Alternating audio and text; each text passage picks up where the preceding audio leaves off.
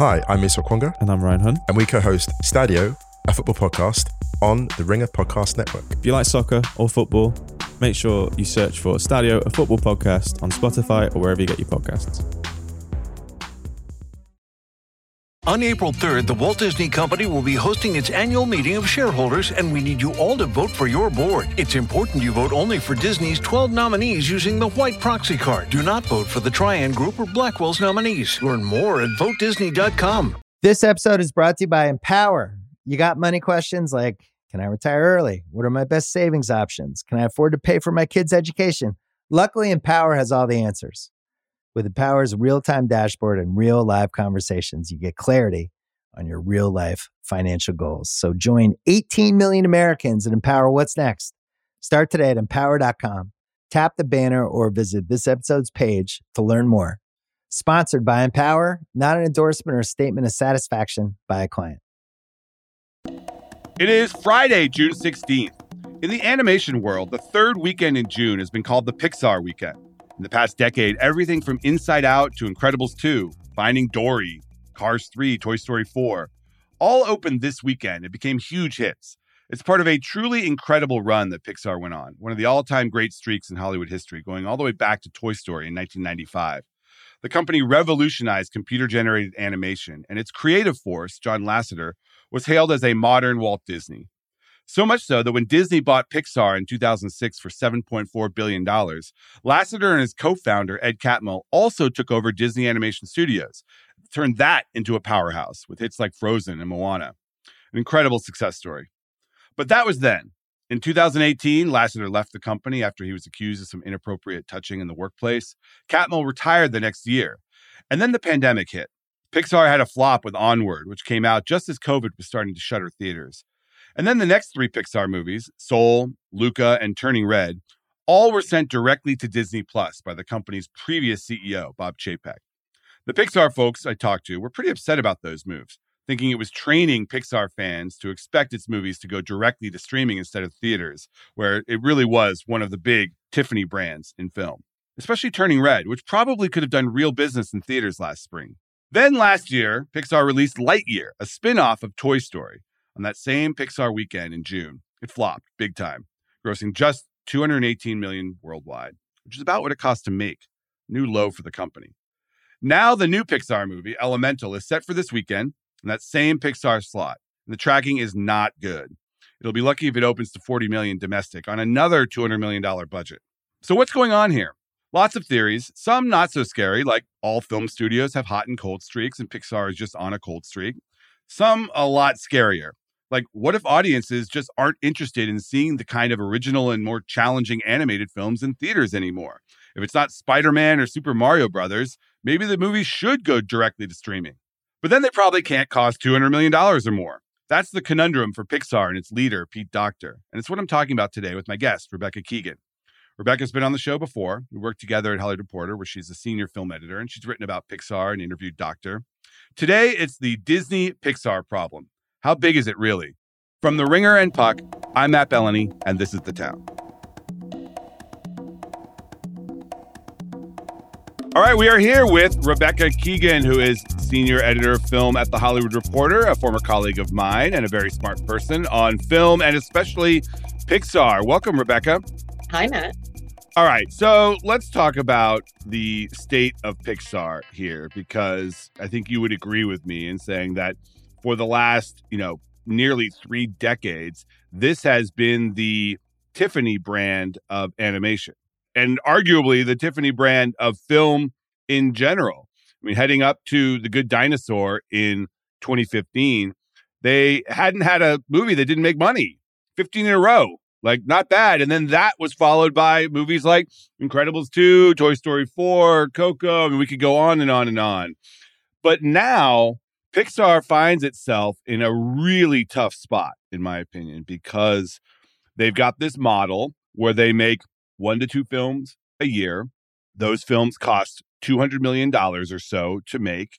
They have an entire infrastructure and system set up under the pretense that their movies will make seven, eight, nine, a billion dollars.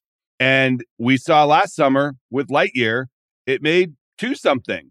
we see this weekend with Elemental, the tracking is not great. So, where does that leave Pixar? Is this a fundamental shift in the marketplace of animated films that they are going to have to reckon with?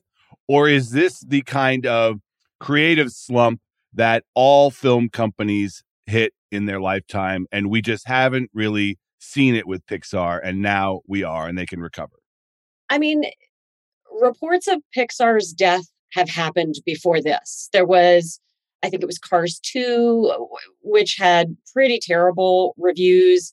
Not every movie was a critical slam dunk. You know, they they made money, but they weren't perfect despite the way people kind of remember Pixar. They did enjoy this kind of remarkable creative freedom in the era when Bob Iger had bought the company and he and John Lasseter kind of protected everything that they did. They got the opportunity to push movies a year if they needed to, which was quite unusual. They, well, that was in the deal. Steve Jobs right. insisted on that when he sold the company to Iger. And there's a whole backstory. If you ever want to read about this, it's in Iger's book. Yeah. But there's a whole back and forth between Steve Jobs and Bob Iger about the terms of selling Pixar to Disney. And one of those terms is leave us the F alone and mm-hmm. let us do what we do. We do not want this to be absorbed into the Disney Borg. And all of a sudden, you change our culture, you change everything about, that makes Pixar unique. But that deal was done at a time of rip roaring success. It lasted for about 10, 12 years after the deal. Now, all the people that were involved in that deal John Lasseter, Ed Catmull, Steve Jobs all gone. They have a new generation of leadership. Bob Iger is under tremendous pressure to cut costs. They just had layoffs at Pixar for the first time in over a decade. And you've got this sense of kind of, oh crap, what do we do here? Right. That deal was long before streaming, which has been a huge part of what has changed at Pixar is a number of their movies went straight to the streaming service and kind of I think affected the patina of Pixar. You know, Pixar You think so? You think that the audience the audience picked up on that? I do. I think Pixar movies have historically been understood to be special in a right. way that I think almost no brand does. I mean, directors are understood to be special but not studios. People literally have Pixar logos tattooed on their bodies. Like that's an unusual level of identification with the company. yeah. Um, uh, it, you you do not correct. Just just not yet. Clear. No, not yet. Okay. Working on finding the right design. Right. Of course. Um, but when they started as a result of the pandemic, you know, dropping directly on the service, and I don't, you know, not even necessarily with premium pricing. It was just kind of like plop, here it goes. Right. And I think it gave people at the studio a sense that they were no longer special in the way that they had been, and potentially audiences too sort of unlearned the idea that Pixar movies are are special and important, and you go see them in the theater. Yeah, I agree with that. I mean, the first two, Soul and Luca, were sort of height of the pandemic. Soul, in particular, was supposed mm-hmm. to come mm-hmm. out in the fall of 2020. That made sense. But again, some of the Disney movies during that time period under Bob Chapek were in the premium pay extra category. And it kept things like Black Widow from, you know, feeling special, even if it kind of kneecapped the box office. Mm-hmm. Disney didn't do that with the Pixar movies. And then especially Turning Red, which was early 2022. That movie, I think, could have made money and done very well in theaters. It was fun. It had a very well defined demo. Young girls were going to love it. It's about a young girl. It had a fun boy band storyline. Mm-hmm. I think that movie could have really done well in theaters, yet Chapek said, nope, we're doing Disney Plus on that. Now, obviously, the entire entertainment ecosystem thinking on this subject has shifted in a year, and that would never happen today. But the damage from that, I think, is still pretty significant. I don't think it would have saved Lightyear. Lightyear was not a great movie. It was a creative misfire. I think most people at at Pixar would probably agree with that. Taking what everybody loved about the Toy Story franchise, throwing it in the garbage, and doing a super earnest sci fi superhero essentially movie wasn't the right move. So it leads me to question the creative leadership. John Lasseter, who was a singular figure at the studio, he left under Cloud, but he was replaced by Pete Docter, who, by all accounts, is a very nice guy. Everyone loves him, creative genius, directed Inside Out, directed a number of really seminal Pixar movies. I think you need to start to question when some of these movies have not worked. And you've interviewed Pete Docter. What do you think about that? Do you think that the buck stops with him? Well, it's important to realize that most of the movies we're talking about were greenlit before Pete Docter was in charge. So there's that is always true, but you know the Pixar process. They long tinker. and iterative. Yes, yes, yes, yes. And it's also true that Pete Docter is a very different kind of leader than his predecessor, which he would be the first person to say. In fact, he was kind of reluctant to take the job. You know, he described to me being called by Bob Iger to Burbank for the meeting where he kind of knew that he was going to be asked to take over Pixar in this very tumultuous era, you know, right after Lasseter had left. The studio was kind of being run by committee. Um, and there was this sort of leadership gap and and just kind of stress and confusion at Pixar. And Pete Docter had always been sort of a quiet guy who loved animation. He was not a guy who walked into a room and sort of expected to command it. But he was very trusted um, by beloved, beloved by the creatives, beloved and trusted. And I think that that was really important. He was also, you know, Ed Catmull told me that Pete was always the heir apparent. And the reason for that was that when things would go off the rails at Pixar, which happened all the time, I mean, that's part of sort of their their story is that regularly they would tear up movies and start again. They would push release dates. They would fire directors. Um, that's that's part of their process. But every time that would go wrong, it was Pete who would walk into Ed's office and be the most stressed about it, even when it wasn't his movie. So he Right. carried the kind of like emotional sense of responsibility for the company. And that was why both Ed and John expected that Pete would be the person to take over the company. He took it over at a time when you have the pandemic, you have the leadership confusion of being between two Bobs at the top of Right. Disney the Bob sandwich. the Bob sandwich. You have the demand to create for streaming. So Pixar, which had been making one to two movies a year, is now making shows for the streaming service. And there's demand to produce more and more and more. And as we just saw, you know, a couple of weeks ago, they laid people off. So they're producing more and they're laying people off. So I think it's it's hard to do a one-to-one comparison leadership wise. There are so many other factors that are affecting how Pixar movies are doing both commercially and artistically. This episode is brought to you by ZipRecruiter. Daylight saving time is back. Wait, wasn't that a movie from 2009? Okay. Anyway, I do love more hours of daylight, but if you're hiring, it really doesn't matter because even though it may feel as if your day is longer, it won't help you find qualified candidates any sooner. There's only one way to do that ZipRecruiter. Once you post your job, ZipRecruiter sends it to 100 plus job sites and then uses smart technology to find people with the skills and experience to match the position. So spring forward with ZipRecruiter. Four out of five employers get a quality candidate within the first day. Try it for free at ziprecruiter.com slash town. Tap the banner to learn more. This episode is brought to you by Lincoln and the all new 2024 Nautilus Hybrid. Featuring a customizable 48 inch panoramic display, available Revel audio system, and available perfect position front seats with active motion massage. Oh my God. The world isn't wide enough. Visit Lincoln.com to learn more. Some models, trims, and features may not be available or may be subject to change. Check with your local retailer for current information. Lincoln and Nautilus are trademarks of Ford or its affiliates. We'll get to the marketplace question, but the creative one is an interesting one because I have talked to people in and around Pixar that have cited a specific shift. And it may be an overall industry shift in the creative way that, that movies are approached, but it was cited as a shift from more all audience, more accessible themes and subjects to a more, more personal style of mm. filmmaking. Pixar has always been filmmaker driven and they have always done personal style stories.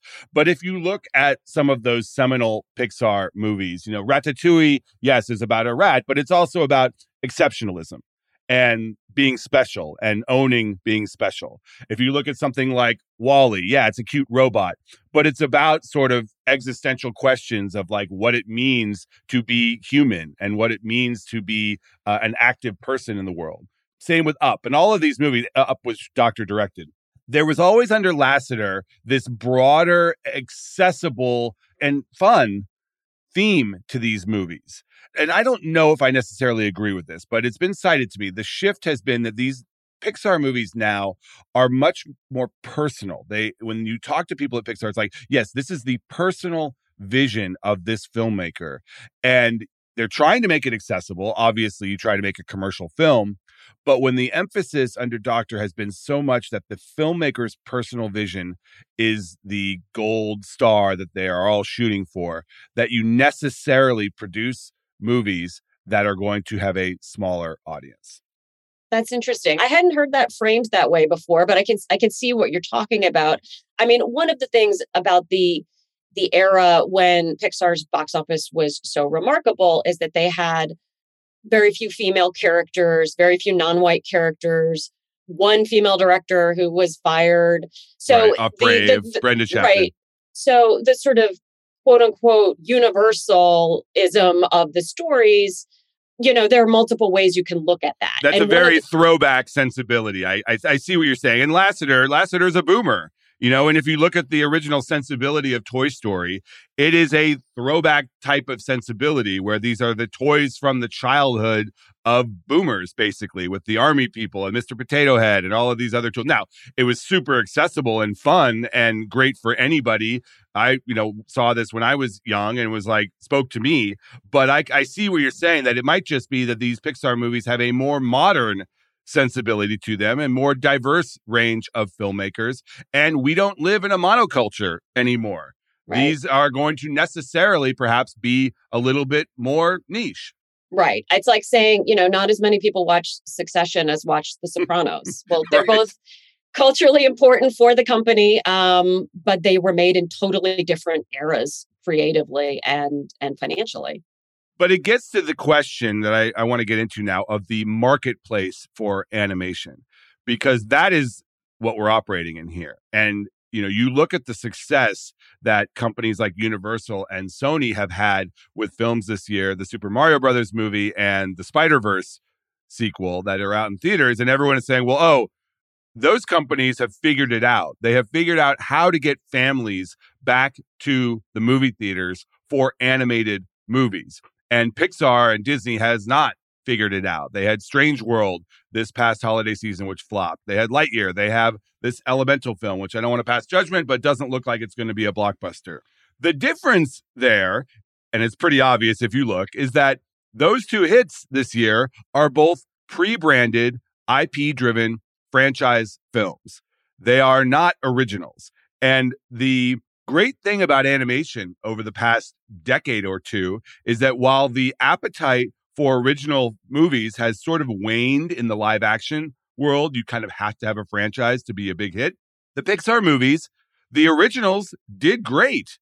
You had new franchises started in animation with things like Inside Out and Coco, and you know, we can go down the list. Has the marketplace come back where non franchise animated films can succeed? I don't know. And that makes me sad because one of my absolute favorite movies, not favorite animated movies, but just favorite movies is Up, Pete Docter's movie. Mm-hmm. The first 20 minutes of which is like this silent film about grieving. And you just look at it now and you're like, how is this a billion dollar movie? like that's Would insane. it be today? Would it be today? That's the question. I don't know. Uh, if you released exactly qualitatively the same movie I think there was a period where audiences were taking a chance on Pixar movies because they were Pixar. And I don't know if they are still doing that. And I think it's because audiences have changed. I do think the pandemic affected the brand.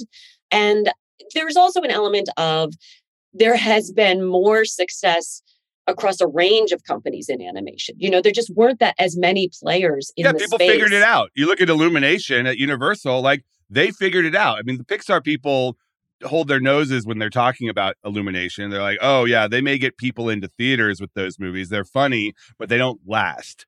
And I'm not sure that's true anymore. You know, I look at my kid, I've got a seven year old.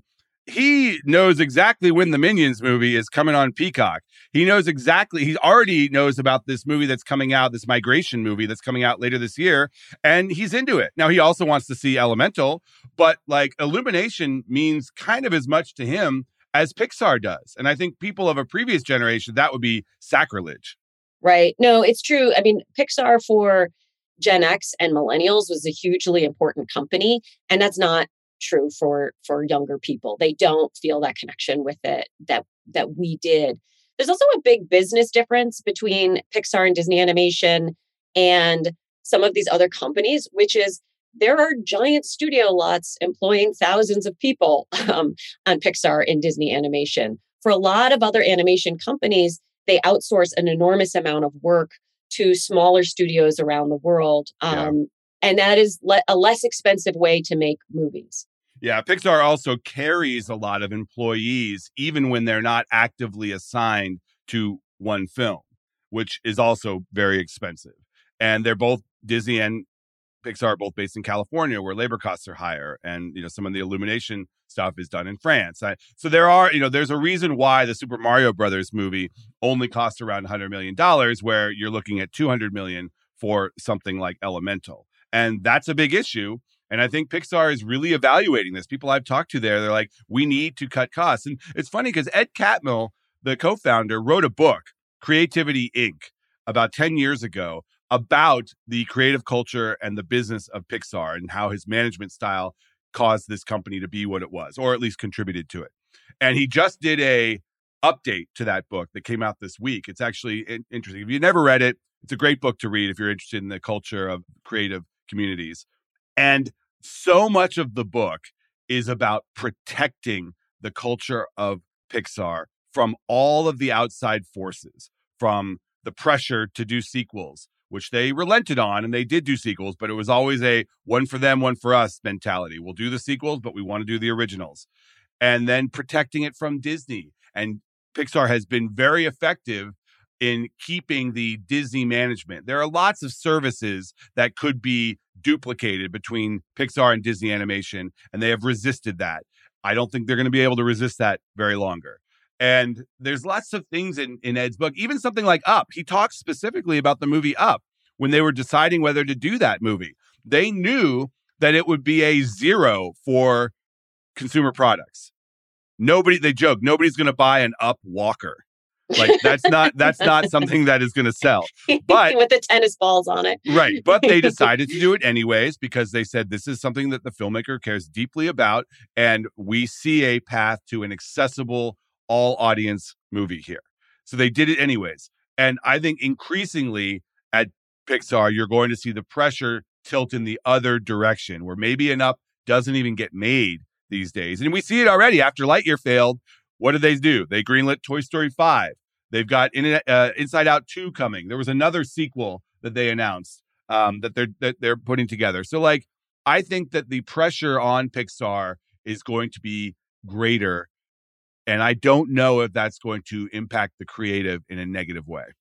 Well, I wonder if we'll see the experimentation shift to the streaming service and we'll see that it's on their shows that they'll start taking some creative chances and doing some of the weirder things. Um, it's a lower stakes way to do it. And they won't be able to maintain this sort of well, clearly the budgets that they would have had on a tentpole movie in those spaces, but it will give them a chance to do some of the things that Catmull really cared a lot about fostering, which is this idea that you can fail at Pixar. Right. And then you can try again. And, and, you know, that that sort of iterative way of making a movie is expensive. Well, look at the Peter Sohn, the director of Elemental, was the director of The Good Dinosaur, which was one of Pixar's flops. And he got another chance. And here we are 10 years later. He's got another movie. Right, which he took over from, he was not the first director on The Good Dinosaur. He took that movie over from Bob Richardson. So that's an example of a movie that, like, midstream, they thought, shoot, this isn't going right. And they put this, at that time, very young director Pete Sohn in charge. So they were, co- they're constantly switching things up. And they didn't, they saw that as not a bug, but, or at least Catmull saw it as not a, a bug, but a feature of the way they made movies. Whether that style can sustain itself economically in this new era, I think is a, is a really good question. Well, and among the layoffs this past month at Pixar was Angus MacLane, who is the director of Lightyear. Right. And, you know, whether that was due to the failure of the movie, we don't know. But it certainly sent a message when the director and producer of a very public flop are out. Right. Not exactly a culture of, you know, you can fail and it's okay. That's a good point. So, yeah, I've seen some crazy things out there. Like people say, oh, Disney should sell Pixar. Like, that is insane. Like, that is one of the dumbest ideas I've ever heard. I mean, obviously, Pixar has been so ingrained in the company. They have successfully integrated the brand into the parks. They have a very, very unique asset. But I do think that Iger needs to figure out what the price point and the model is going to be for Pixar movies if the grosses for these movies cannot be expected to go beyond four or five hundred million dollars. Right. They're going to have to find a cheaper way to do it, or they're going to have to be very selective about which of their movies get those budgets. Everything can't be a $200 million swing. But that's the thing is I've talked to people that say, you know, the problem is once you spend $200 million on a movie, it's very difficult in that environment to spend less. And DreamWorks does it. DreamWorks Animation has separate budgets for their tentpole movies and for their non-tentpole movies, like this movie, uh, Teenage Kraken, that's coming out in a couple weeks, which is not tracking very well. That movie got a lower budget than something like Puss in Boots 2 because Right. that was attached to the Shrek franchise, and they knew that that at least had a chance to do bigger numbers. It turned out it was a very good movie, and it did well in theaters. But you know, that's a that's a a, a dichotomy there, and Pixar doesn't seem to be able to do that to make a what does a low budget Pixar movie look like? Well, I don't know, but there was, remember the now shuttered Disney Toon Studio, which was their like direct to video studio where the little Tinkerbell movies Sure. were made. They were made at a lower budget. And so when John Lasseter was running both Disney Animation and Pixar, he was also running this smaller studio called Disney Toons that did made these direct to video movies at lower budgets. Um, so there is a sort of model for doing it, for having some overlapping creative leadership while doing it in a cheaper way. It requires some compromise, but there there are examples of it out there that they could look at. Well, I hope from a creative perspective that Pixar survives creatively this era of cost cutting. I do think they need to figure out the budgets on these movies, but it is a pretty special place. If you've ever been there, it's a great place to visit. It's it is like the pure embodiment of like a creative workplace. It's pretty special. So, thanks Rebecca. Thanks, Matt. All right, we are back with the call sheet. Craig and I were at the Indiana Jones premiere on Wednesday night. And after the movie, everyone wanted to talk about The Flash and what it's going to do this weekend. Craig, you have not seen The Flash. I have. But are you bullish on The Flash? I don't think the Flash is going to make a splash. Not to make a, Oh, a stop, stop. No I think it'll be fine. I think people who see it will will like it, but I don't think it's going to do what James Gunn said it's going to do. No, well, no, he didn't make a box office prediction. He said it was one of the best comic book movies of all time, which the critics would disagree. It said about 68% on Rotten Tomato, but it is getting better than normal DC reviews. I saw it. I thought it was fun. There's some great stuff in it. Ezra Miller is great. We talked about this on Wednesday's show. But the 70 million for Flash is an interesting one. I am actually going to take the over. I hmm. think that the DC fan base will show up for this one and it will get to not a lot over, but it will get to more than 70 million. I'm saying this with a bit of trepidation because it's already started rolling out last night and you know I'm a little nervous about it, but I'm gonna take the over. Maybe I'm just feeling good. I, I just missed on Transformers Yeah. last week. I said Tough beat. under on 60 and it got to 61. So I dared doubt the Transformers and I'm not going to dare doubt the Flash here. Yeah, I don't know. This has been a pretty dark year, a grim year for superhero movies, and I think if the Flash flops, we're officially in panic mode. Oh, you think so? You're ready Yeah. to call it. Betting against superhero movies is like betting against the NFL. You realize that. I'm shorting superheroes. uh, the stock is pretty high, so maybe that's a good bet. But I don't know if I would do that. I just think uh, DC's got some issues, but James Gunn's Superman movie will probably do pretty well. Yeah, but when's that coming out? Like, yeah, two years. You're right. We'll see where we are by then. By the time Avengers Secret Wars come out, what is that, five years from now? Is anybody going to give a shit by then? I think the answer is yes. Okay. I don't, I kind of don't think so, but we'll see. So the second movie coming out this weekend is Elemental, as we've discussed, mm-hmm. and I am also hesitant on this one. The tracking is at 35. I again, mostly on the back of my kid saying that he really wants to see it. I'm going to take the over on 35. That is a an absurdly low tracking number for a Pixar movie. I really hope it gets above 35. If it doesn't, this is oh shit time for Pixar.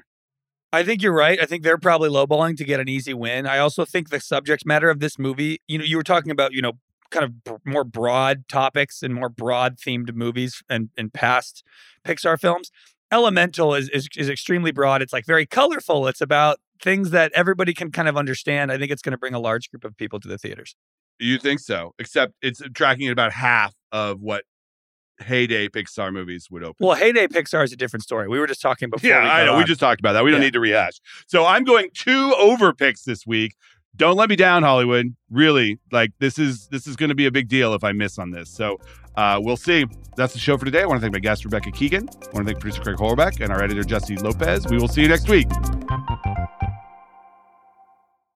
This episode is brought to you by Lincoln and the all new 2024 Nautilus Hybrid, featuring customizable 48 inch panoramic display, available Revel audio system, and available perfect position front seats with active motion massage. Oh my God. The world isn't wide enough. Visit Lincoln.com to learn more. Some models, trims, and features may not be available or may be subject to change. Check with your local retailer for current information. Lincoln and Nautilus are trademarks of Ford or its affiliates. This episode is brought to you by Lululemon. Guys, if you're ready for a new pair of pants, try one of Lululemon's ABC pants. They're made to make you look and feel good. And there's lots of different styles to choose from. My favorite, because I walk around LA every day, I like the joggers. I'm not jogging, I'm just walking fast. But if you're working out, I would try them out. And if you want something a little sleek, maybe business like, maybe try the ABC Slim Fit trouser. But I am a joggers guy. I just, once COVID happened, I was just like, I'm, I want to wear jogging pants and joggers and all kinds of soft pants as much as I possibly can, especially when I'm working out. Ultra comfortable and versatile. ABC pants are really in a league of their own. Buy a pair right now at lululemon.com.